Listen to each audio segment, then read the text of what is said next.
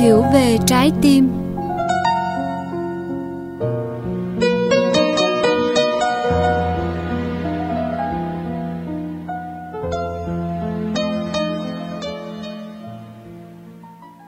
Khi tuyệt vọng, tâm ta trở nên lu mờ hơn bao giờ hết.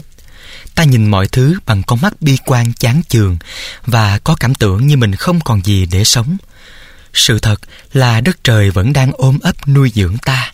Những người thân yêu vẫn luôn bảo bọc chở che ta.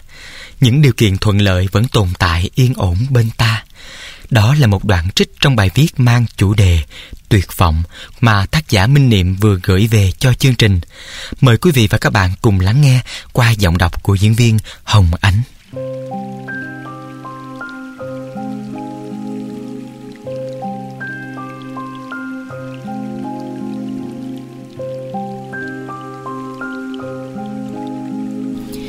Sống trong đời sống thì phải có hy vọng. Tin vào ngày mai tốt đẹp hơn là cách để cứu rỗi linh hồn ta qua cơn đau hụt hẫng trước thực tại phủ phàng, hay còn nhiều điều bất như ý. Nhưng nếu ta đổ dồn hết niềm tin, hy vọng về một phía, cũng như ta đem hết tài sản của mình ra để đánh một canh bạc sau cùng, mà lỡ canh bạc ấy thất bại, thì cuộc đời ta kể như không còn gì nữa. Ta không còn gì để sống. Không có gì lạc lõng cho bằng khi ta không còn biết tin tưởng vào đâu. Hay nói đúng hơn là ta không còn năng lực để tin tưởng vào bất cứ điều gì nữa. Không thể bám vào sự sống thì chắc chắn ta sẽ héo tàn và lụn bại. Trong giây phút tuyệt vọng, nhiều người đã tìm đến cái chết, vì trái tim của họ không đủ lớn để chứa đựng nổi sự mất mát quá lớn lao. Trái tim chưa đủ lớn là tại vì trong quá khứ họ chưa có thói quen chịu đựng cảm xúc xấu khi thất bại, hay chưa bao giờ đón nhận một hoàn cảnh trái ngang nào có tầm vóc lớn lao đến như vậy. Nhưng đôi khi trên thực tế, sự mất mát ấy cũng không quá lớn lao như tâm tưởng. Không phải không có nó thì không sống được. Chỉ tại tâm thức khi bị tổn thương nặng nề, cái tôi không còn chỗ bám, nên nó rơi vào một khoảng trống chơi vơi mà không định dạng được mọi thứ xung quanh và phía trước. Chính vì vậy mà những kẻ tuyệt vọng luôn thấy tương lai mịt mờ, đen tối. Khi tuyệt vọng, tâm ta trở nên lu mờ hơn bao giờ hết. Ta nhìn mọi thứ bằng con mắt bi quan, chán chường, và có cảm tưởng như mình không còn gì để sống. Sự thật là đất trời vẫn đang ôm ấp nuôi dưỡng ta. Những người thân yêu vẫn luôn bảo bọc chở che ta.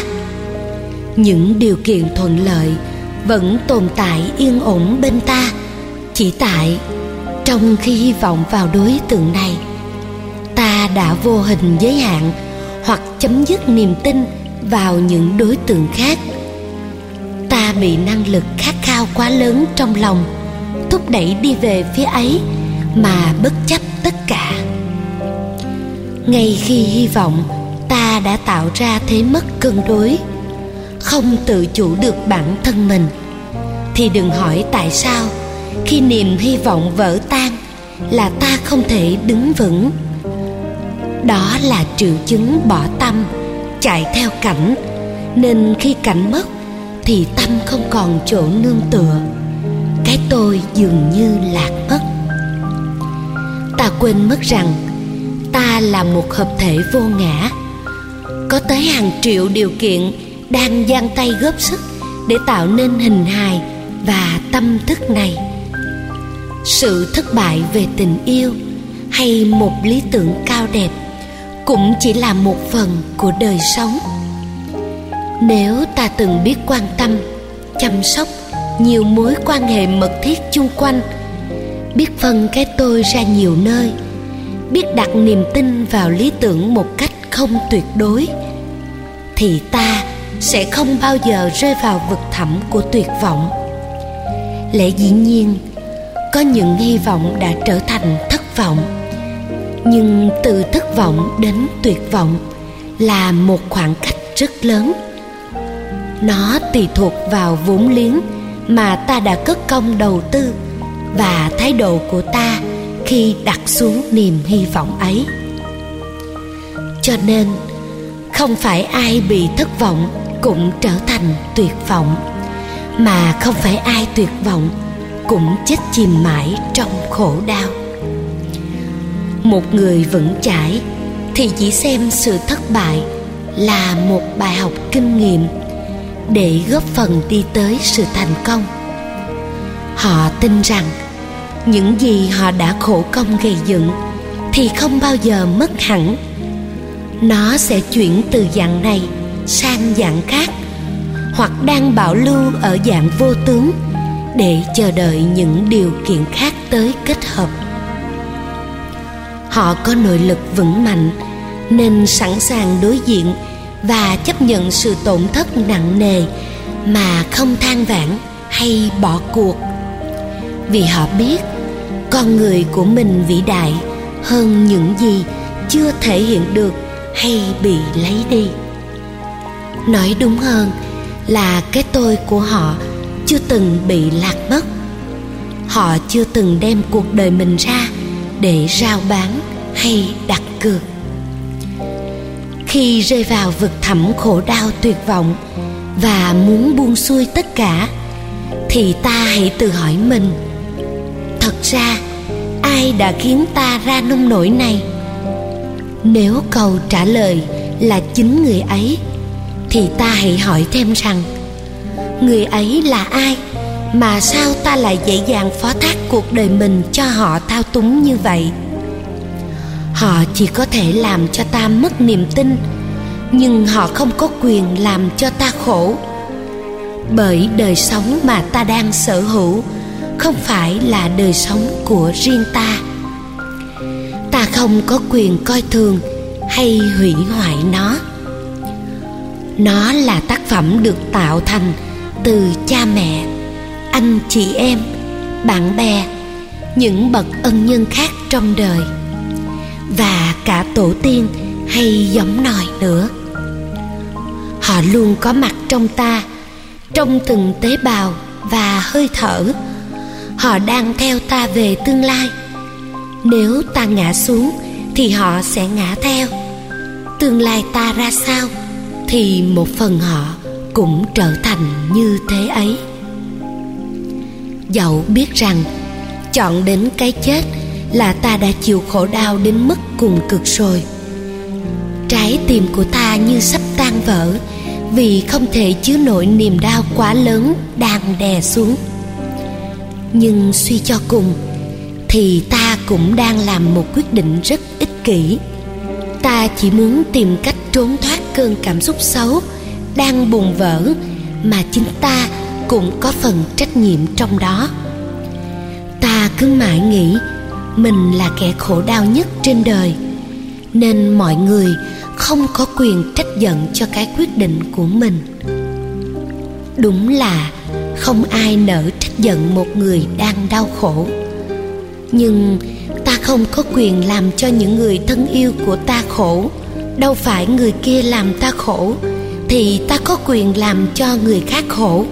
Và liệu ta có bình yên nơi thế giới xa lạ nào đó khi tâm hồn còn đầy rẫy khổ đau và ruột cứ quặn lên vì trách nhiệm làm người còn dang dở? Không có cái tương lai nào tách lìa với hiện tại.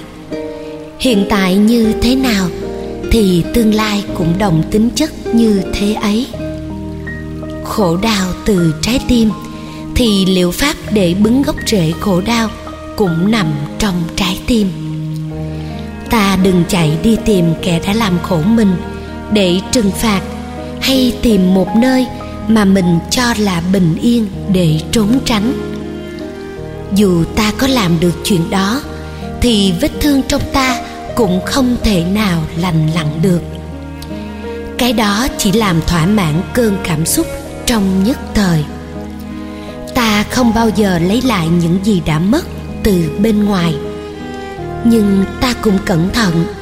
Nhiều khi ta không muốn thoát khỏi vực thẳm khổ đau, không phải vì ta không đủ sức. Có thể một phần ta muốn tự giam mình trong khổ đau để kích động vào lương tâm của người kia như một thái độ trừng phạt. Một phần ta muốn chìm đắm trong cảm xúc quặn đau ấy như để thương hại bản thân mình. Trong văn học gọi hành động đó là thú đau thương. Khi rơi vào cảm xúc khổ đau quá lớn, một kẻ yếu đuối và chỉ biết nghĩ đến bản thân thì thường lấy đau thương để gặm nhấm rồi than thân trách phận, chứ không tích cực đi tìm một lối thoát. Họ thích nằm co như con tôm để nghe những bản nhạc tình sầu đứt ruột, hoặc thích người khác tưới tẩm vào nỗi khổ niềm đau của mình bằng cách công nhận mình là kẻ khổ nhất trên đời và rất đáng tội nghiệp, chứ không chịu cho ai kéo mình ra khỏi vực thẳm tối đen ấy cả. Đó là triệu chứng bệnh trầm cảm, thích giam cảm xúc của mình ở cung bậc thấp để thỏa mãn mặc cảm thua sút người khác. Thật ra, trong sâu thẳm thì đó cũng là cách để loan báo với mọi người về cái khổ đau mà mình đang gánh chịu, nhưng lại muốn được xót thương hơn là cứu giúp. Bởi muốn cứu giúp thì phải trả ta về đúng vị trí còn căng đầy niềm hy vọng như thuở ban đầu. Còn không thì thà để ta như vậy. Ta không muốn thành kẻ trắng tay. Trong bài hát "Tôi ơi đừng tuyệt vọng" của Trịnh Công Sơn đã đưa ra giải pháp rất đúng. Em hồn nhiên rồi em sẽ bình minh. Phải trải nghiệm, phải đứng lên từ khổ đau tuyệt vọng thì mới thấy được như vậy. Trước đó, nhạc sĩ đã khẳng định em là tôi và tôi cũng là em. Em là tâm lý tuyệt vọng, là một biểu hiện nhất thời của cái tôi rộng lớn. Không thể nói tuyệt vọng là toàn bộ con người của ta. Tính chất của nó là vô thường, nên nó không thể chiếm cứ mãi vị thế điều khiển tâm thức. Nhưng điều kỳ diệu là chính cái tâm lý tuyệt vọng ấy cũng chứa đựng tính chất của sự hồi sinh. Tại vì nhờ có lần chịu đựng ấy mà tâm ta trở nên kiên định và rộng lớn hơn. Ta bắt đầu hiểu rõ hơn guồng máy hoạt động của cảm xúc và tâm ý của mình, để lần sau nhạy bén hơn trong tỉnh thức. Cũng giống như đem rác chuyển hóa thành phân hữu cơ để nuôi hoa, góp phần làm ra hoa. Hoa trở thành rác, mà rác cũng có thể biến thành hoa. Thành ra, ranh giới giữa em tuyệt vọng và tôi chỉ cách nhau trong đường tơ sợi tóc. Khi lạc lòng thì em bé dễ hờn dễ khóc năm xưa trỗi dậy. Nhưng chỉ cần sự tỉnh thức trở lại thì cái tôi vững chãi sẽ được nhặt về. Vậy nên ta muốn có bình minh, muốn vượt thoát cơn khổ đau tuyệt vọng thì ta phải làm mới tâm hồn mình. Thay vì đuổi theo kẻ khác để trừng phạt hay chìm đắm trong thú đau thương, giải pháp hay nhất và duy nhất đó là phải hồn nhiên, phải sống được với con người chân thật của mình. Con người chân thật là con người chưa từng đón nhận những vai vế của cuộc đời, nên không cần phải che đậy hay trình diễn. Con người ấy nhìn đâu cũng bằng mắt trong suốt như bé thơ, chứ không mang theo những thành kiến.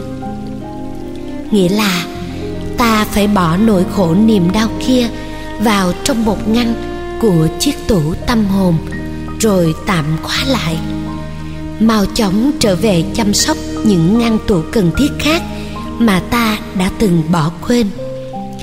Cảm nhận từng bước chân khi tiếp xúc với mặt đất, quan sát từng dòng hơi thở đang luân lưu, ngồi thật im để lắng nghe những tiếng động chung quanh và cả tiếng vô thanh, ngắm nhìn đóa nụ hoa đang rung mình nở nhụy trong sáng nay và làm tan vỡ những giọt sương lấp lánh. Ta hãy thu gọn bớt những công việc bề bộn có tính chất căng thẳng, mệt mỏi và phương hại đến phẩm chất trong tâm hồn. Ta nên tập chấp nhận thật nhiều những cảm xúc xấu thay vì trước nay hay kháng cự, và buông xả bớt những cảm xúc tốt thay vì trước nay hay tìm kiếm. Cách đó sẽ làm cho tâm hồn mau chóng lành lặn và càng ngày trở nên vững mạnh. Ta sẽ không còn khiếp sợ hay để cho hoàn cảnh thao túng nữa. Nếu biết nhìn sâu sắc, ta sẽ cảm ơn những ai đã từng đem đến cho ta những khổ lụy. Vì nhờ có như thế, ta mới thấy rõ nội lực yếu kém của mình để kịp thời quay về nuôi dưỡng. Và chính nhờ chuyến trôi dạt đến tận cùng nỗi đau ấy mà năng lực sinh tồn tiềm tàng trong ta mới bừng dậy. Ta mới ý thức sâu sắc về giá trị của cuộc đời mà quyết tâm thiết lập lại cách sống và cách đặt niềm tin của mình. Ta hãy tin vào vô thường, mọi thứ rồi cũng sẽ đổi thay. Ta sẽ không còn tuyệt vọng và người kia sẽ không còn dài khờ mà làm cho ta khổ đau nữa, bởi vì trong ta và người kia đều có chất liệu rất trần gian mà cũng đôi khi thấy yêu thương quá cuộc đời này. Tạ ơn đời mầu nhiệm, tạo duyên có rồi không, hết không rồi lại có, cho ngày mới đơm bông.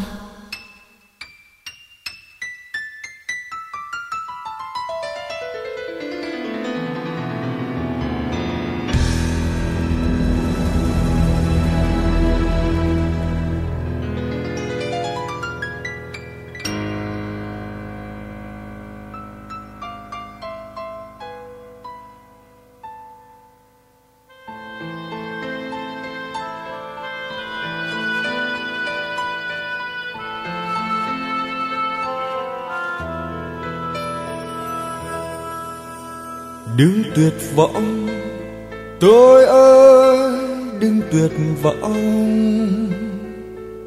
Lá mùa thu rơi rụng giữa mùa đông.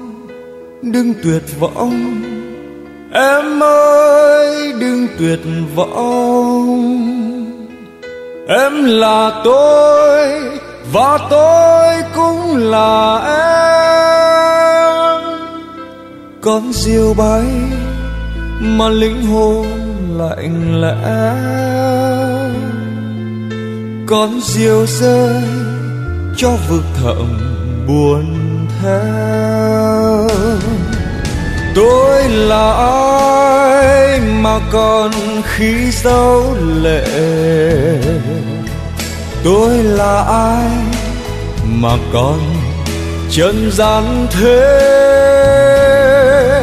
Tôi là ai, là ai, là ai mà yêu quá đời này. Đừng tuyệt vọng, tôi ơi, đừng tuyệt vọng. Nắng vàng phai như một nỗi đời riêng. Đừng tuyệt vọng, em ơi, đừng tuyệt vọng. Em hồn nhiên rồi em sẽ bình minh. Có đường xa và gió chiều quạnh quẽ, có hồn ai đang nhẹ nhẹ sầu lên.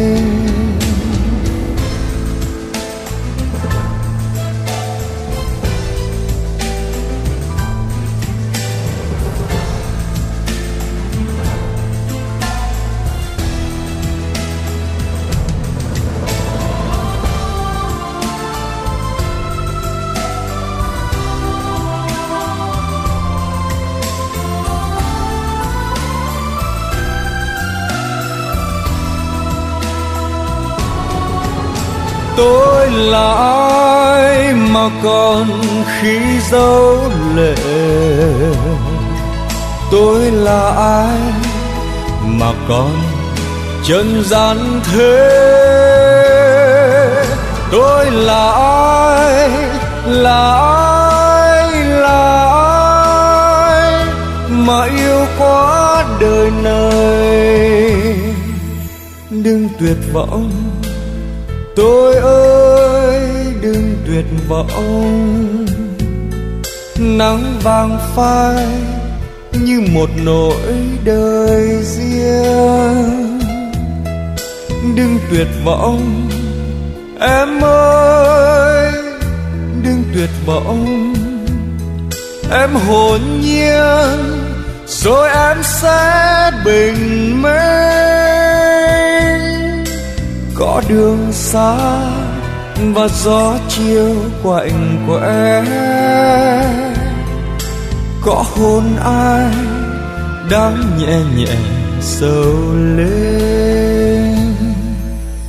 Đừng tuyệt vọng tôi ơi, đừng tuyệt vọng.